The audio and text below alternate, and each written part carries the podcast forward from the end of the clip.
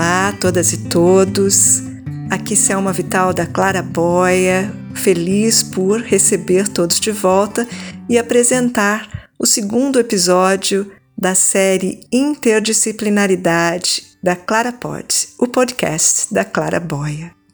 No episódio de hoje, eu conversei com Maria Cristina Munhoz Franco, uma professora de Bragança Paulista, que tem uma história bem legal sobre atividade interdisciplinar para o fundamental, mas que eu tenho certeza, com a sua criatividade, pode ser adaptada para outros níveis e para várias disciplinas. A, a Maria Cristina vai conversar com a gente depois do intervalo. É bom lembrar que a série, esta série, que é a segunda da Clara Pott, ela é inspirada neste ano de aniversário do filósofo educador francês Edgar Morin. Ele faz 100 anos e ele é um dos grandes mentores da transdisciplinaridade. Então fiquem aí, aguardem um pouquinho que a gente vai conversar com a Maria Cristina. Até já!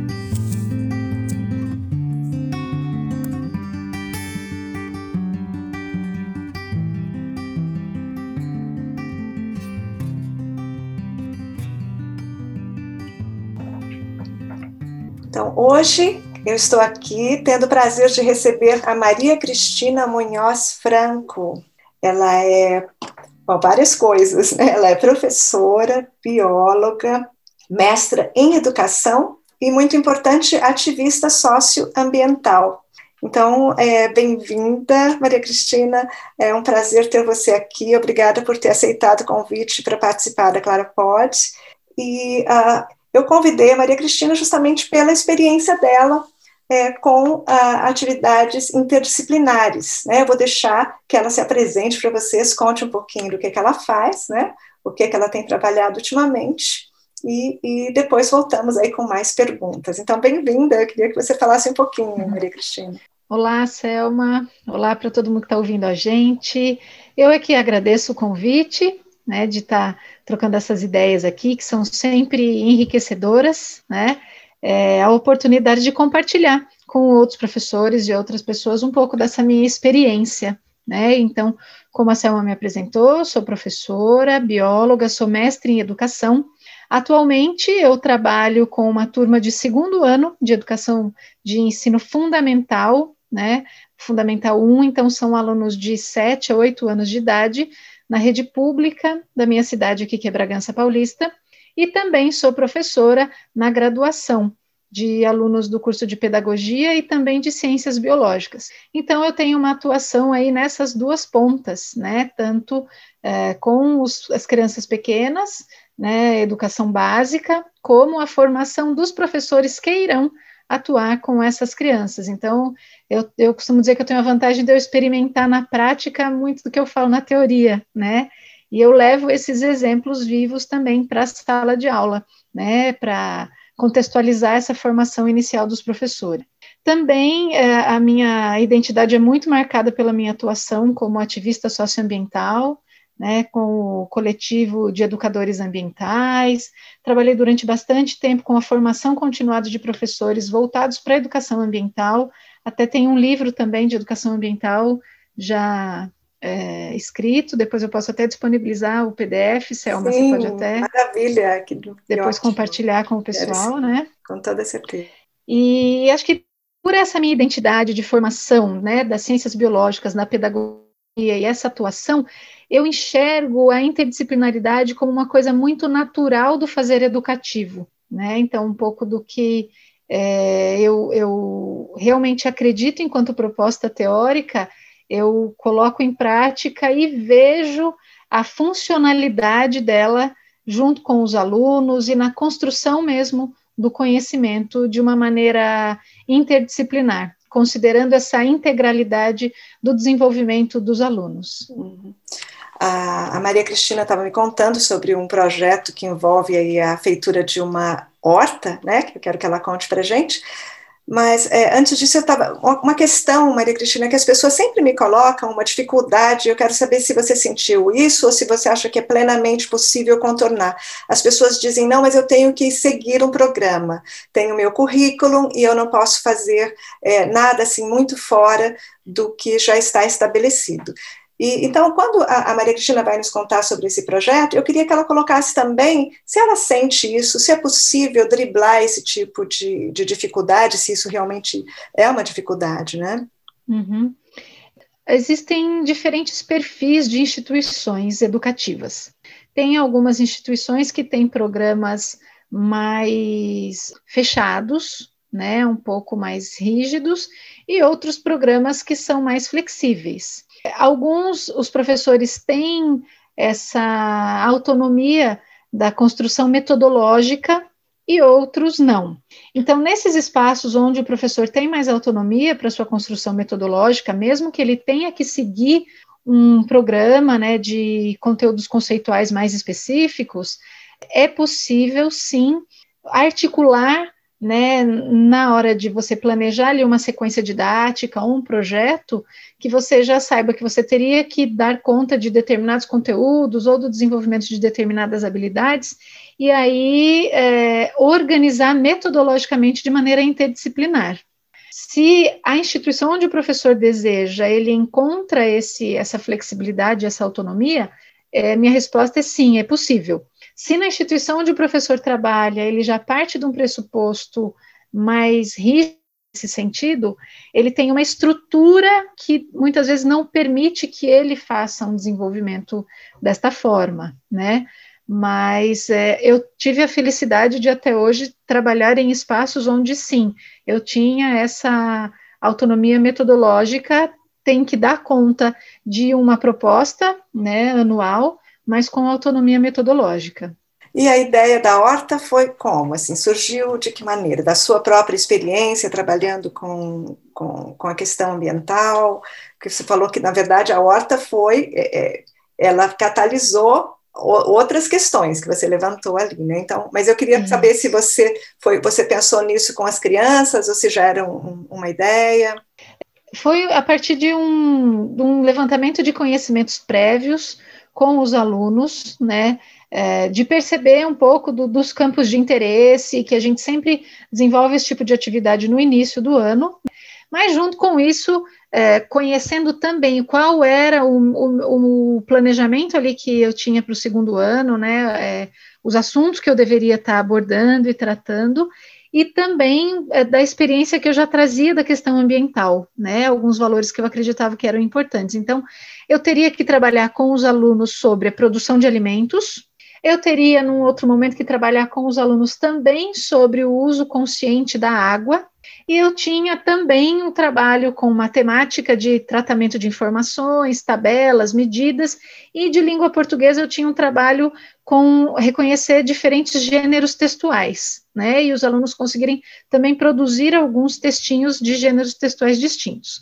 Sabendo de tudo isso que eu teria que fazer, e a partir também um pouco do campo de interesse dos alunos, né, desse conhecimento de levantamentos prévios que a gente faz no início do ano, eu vi que desenvolver um projeto é, de educação ambiental no qual o mão na massa seria a mesma coisa da horta, da transformação, proporcionar isso para os alunos como uma ação prática, eu conseguiria trazer todos esses conteúdos, né, num campo de trabalho aí de por volta de uns quatro meses, e depois a manutenção da horta, na verdade, mas de uma maneira mais é, intencionalmente planejada, um trabalho aí de quatro meses de projeto, onde eu vi que a horta seria o carro-chefe para a gente desenvolver todo esse olhar, né? Então, então, dentro das ciências, produção de alimentos, a necessidade, então, para o desenvolvimento dos vegetais, da água, da luz, a fotossíntese, né? É, dentro do campo da língua, eu precisava da leitura de textos informativos, eu precisava que a gente fizesse alguns registros e relatórios daquilo que era observado, a produção de listas, porque como eu estou falando de crianças de 7, 8 anos de idade, eu estou é, consolidando a base alfabética desses alunos. Então, o trabalho com listas é um trabalho muito intenso, de, de, leitura de textos diversificados, né? não uma complexidade de, de, de, dimensão, talvez, de textos informativos mais complexos, mas alguns registros importantes e deles realizarem pesquisas também. É, nós fazíamos semanalmente a medição do quanto cada tipo de planta que a gente tinha semeado estava crescendo.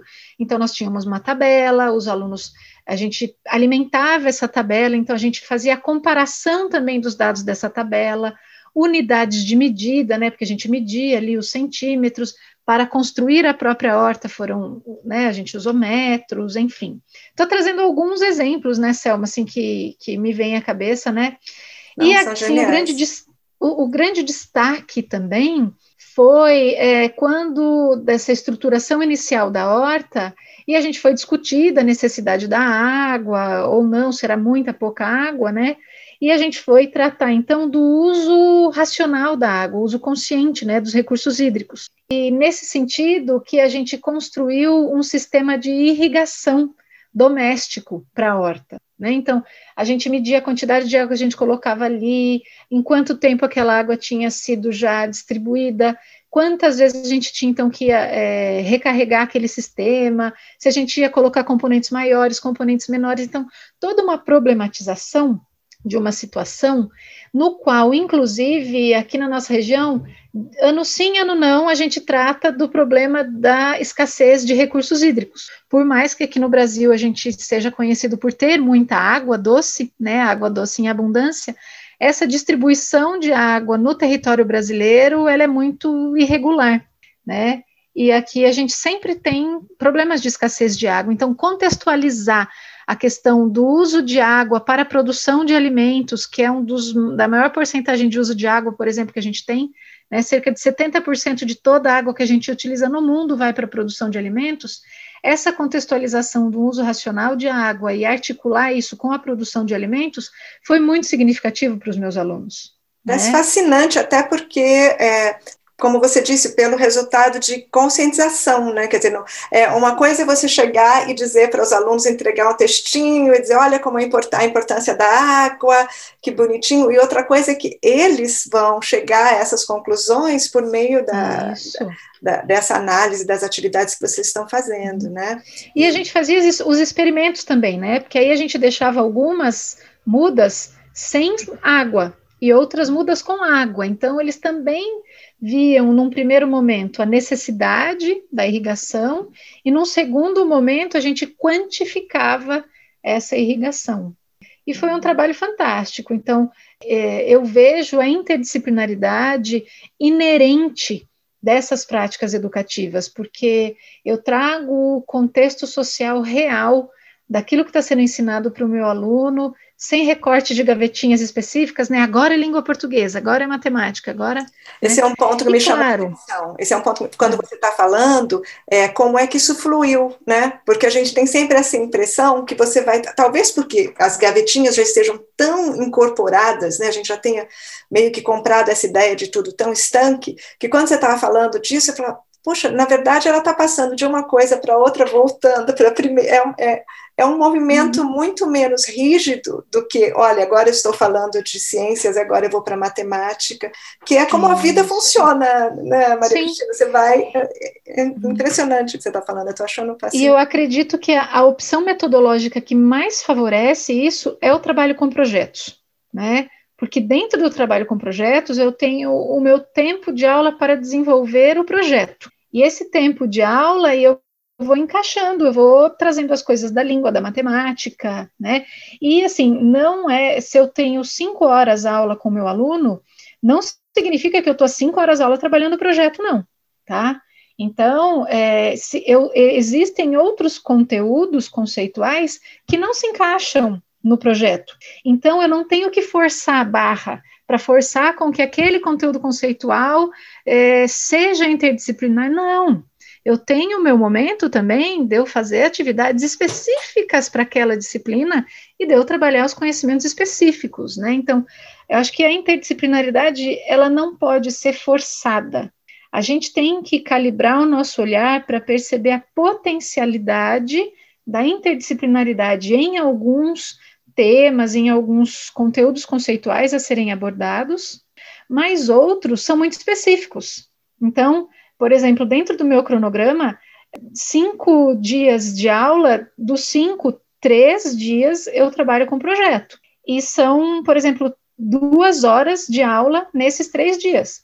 As outras uhum. três aulas, três horas, eu vou desenvolver outras atividades da língua, de matemática e até mesmo do campo da ciência ou da geografia que naquele momento não se encaixavam especificamente no projeto. Muito bem, você não tem que forçar a fazer a coisa funcionar, você tem essa liberdade para saber em que momento você vai é, aplicar o projeto ou não. E você me Isso. disse antes, né, nós estávamos conversando antes de, de começar a entrevista aqui, e a Maria Cristina me contou sobre essa coisa. Você trabalhou com estações de trabalho também, não é? Tipo um grupo tendo um iPad, um grupo. Isso. Você pode contar um pouquinho como é que foi isso? Porque também tem tudo a ver com as metodologias ativas e com o que a gente provavelmente vai experimentar, né? Penso eu, depois dessa pandemia, essa coisa de, tra de trabalhar do, do, da educação híbrida, de você estar tá misturando isso. também né, o presencial com quando eu trabalhei desta forma, eu nem conhecia o termo ensino híbrido ainda, né? Eu já, sim, uh, conhecia e, e, intencionalmente organizava as minhas aulas a partir dos princípios das metodologias ativas. E para esse projeto em específico, durante vários momentos do projeto, eu fiz um trabalho de uh, organização dos meus alunos por estações. Então, a gente dividia em grupos, e cada grupo tinha uma tarefa específica, e a gente fazia um rodízio dessas tarefas.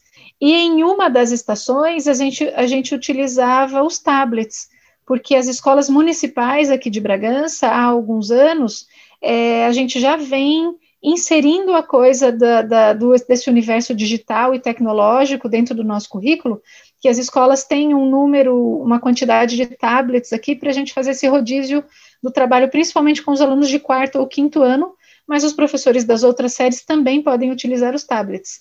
Então, eu tinha ali algumas estações, é, uma das estações, por exemplo, eu tinha os tablets sendo utilizados pelos alunos, né? Então a gente fazia essa rotação pra, por cada um dos grupos, que a gente chama de rotação por estações, né?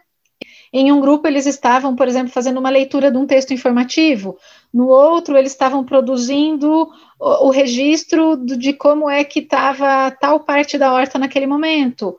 No outro grupo, a gente estava fazendo uma pesquisa lá no tablet, é, é verificando ali, é, as, é, por exemplo, é, quais eram os melhores uh, legumes ou verduras para a gente plantar naquela estação do ano específica, né? Então, no, no, mesmo dia a gente fazia essa rotação aí por estações com os alunos, que eu nem sabia o que era o ensino híbrido ainda e já estava praticando intencional, é, sem é, a intenção do híbrido, mas já com a intenção da metodologia ativa.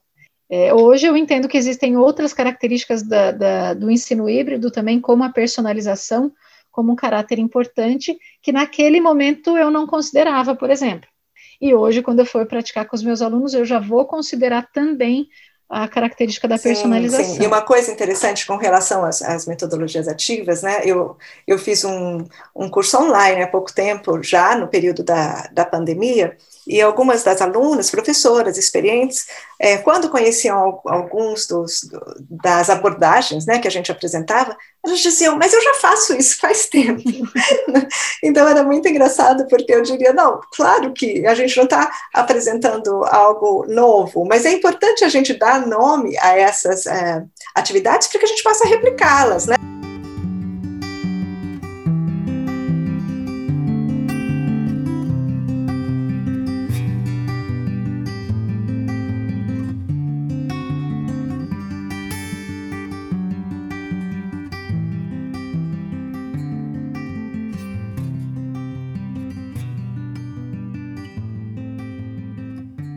Neste segundo bloco da nossa conversa com a Maria Cristina, eu perguntei a ela como é que fica essa transição, esse diálogo entre a sala de aula do fundamental e os cursos que ela ensina na universidade. Né? Ela ensina os cursos de pedagogia, cursos de educação ambiental Então, a minha questão é: é possível fazer essa, essa transição, esse intercâmbio entre esses dois ambientes, levar experiências de um lado para outro? Então, vamos ouvir o que a, a Maria Cristina tem a nos contar sobre isso. É, e, e, é possível sim. É, é, pegando o gancho do que você falou da gente dar nome às coisas, né? Eu também vejo uma importância de dar nome às coisas para a gente poder refletir sobre aquilo, porque eu acredito muito na ideia da praxis, que é eu conhecer a base teórica daquilo, eu praticar e depois eu voltar o olhar para a minha prática considerando aqueles elementos teóricos e perceber o que é que deu certo, o que é que não deu certo, o que, que eu posso melhorar para uma próxima. Então, a partir do momento que a gente dá nome às coisas, a possibilidade da gente melhorar aquilo que a gente faz é muito maior. Porque eu costumo dizer que as pessoas que só. Ah, eu conheço muitos professores que, ah, eu quero saber da prática. Não me venha com teoria, eu quero a prática. Eu acho que esse professor, que é muito da prática e não quer entender a teoria por trás da prática, ele é muito mais refém da sua prática, porque no momento que ele precisar mudar alguma coisa ou perceber algo que não esteja dando certo, ele não consegue ter a base teórica para saber onde a coisa está falhando e por que está dando errado e o que, que eu poderia fazer de diferente. Né? Então, por isso que eu acredito muito no entendimento teórico da coisa e na prática, nessa articulação viva entre esses dois, né? E é exatamente isso que daí eu faço.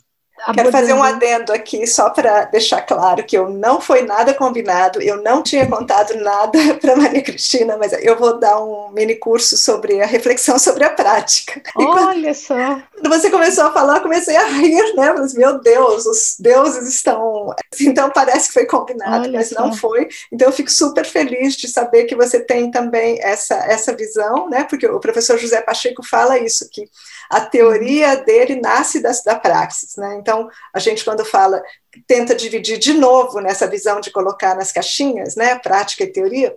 A gente sempre pensa que te, é, vem primeiro a teoria e depois a prática. E ele diz: não, a minha, a minha teoria uhum. eu crio a partir da minha prática, é o que eu aprendi isso. que eu vou transformar em teoria. Né? Então, é. achei muito, eu, muito legal isso. É, a prática vazia de teoria eu acho um perigo, Selma.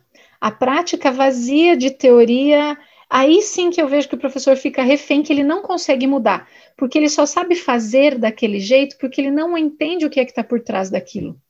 E aí eu levo os meus exemplos, eu fotografo, eu gravo os meus alunos, eu gravo eu fazendo perguntas, fazendo intervenção com os meus alunos, né, para que depois eu possa levar isso também para ser tematizado e problematizado dentro da faculdade. Né? Então, eu tenho, já tive experiência de alunas minhas irem fazer estágio nas minhas salas, e aí a gente, eu vou costurando com elas o que a gente estava vendo na faculdade ali com a prática, né? Já tive a oportunidade de organizar grupos de trabalho e de pesquisa dentro da faculdade e que eles fossem aplicar na escola onde eu atuava. Então, eu fazia esse acompanhamento, oferecia ali um, uma situação real para elas aplicarem um projeto construído, né? Então, eu agradeço muito de, de ter a oportunidade de trabalhar nas duas pontas. E aí eu ofereço é, atividades significativas para os meus alunos menores e, ao mesmo tempo, práticas significativas para os meus alunos maiores. Então, acho que é um casamento que todo mundo ganha. Sim, Sim é um jogo do ganha-ganha. Você, como, é, como docente, eu sei que são, são desafios muito diferentes. É possível mensurar essa, dizer, olha, eu acho que é maior desafio ensinar crianças, ou o aprendizado, eu acho que o aprendizado é um desafio em qualquer época da vida da gente, né? Mas, ou não. Uhum. Alguns dias é mais é... difícil com um ou com outro, não sei. É, é. Eu acho que é mais difícil com os adultos porque as crianças, você consegue envolvê-las e despertar a curiosidade delas com mais facilidade.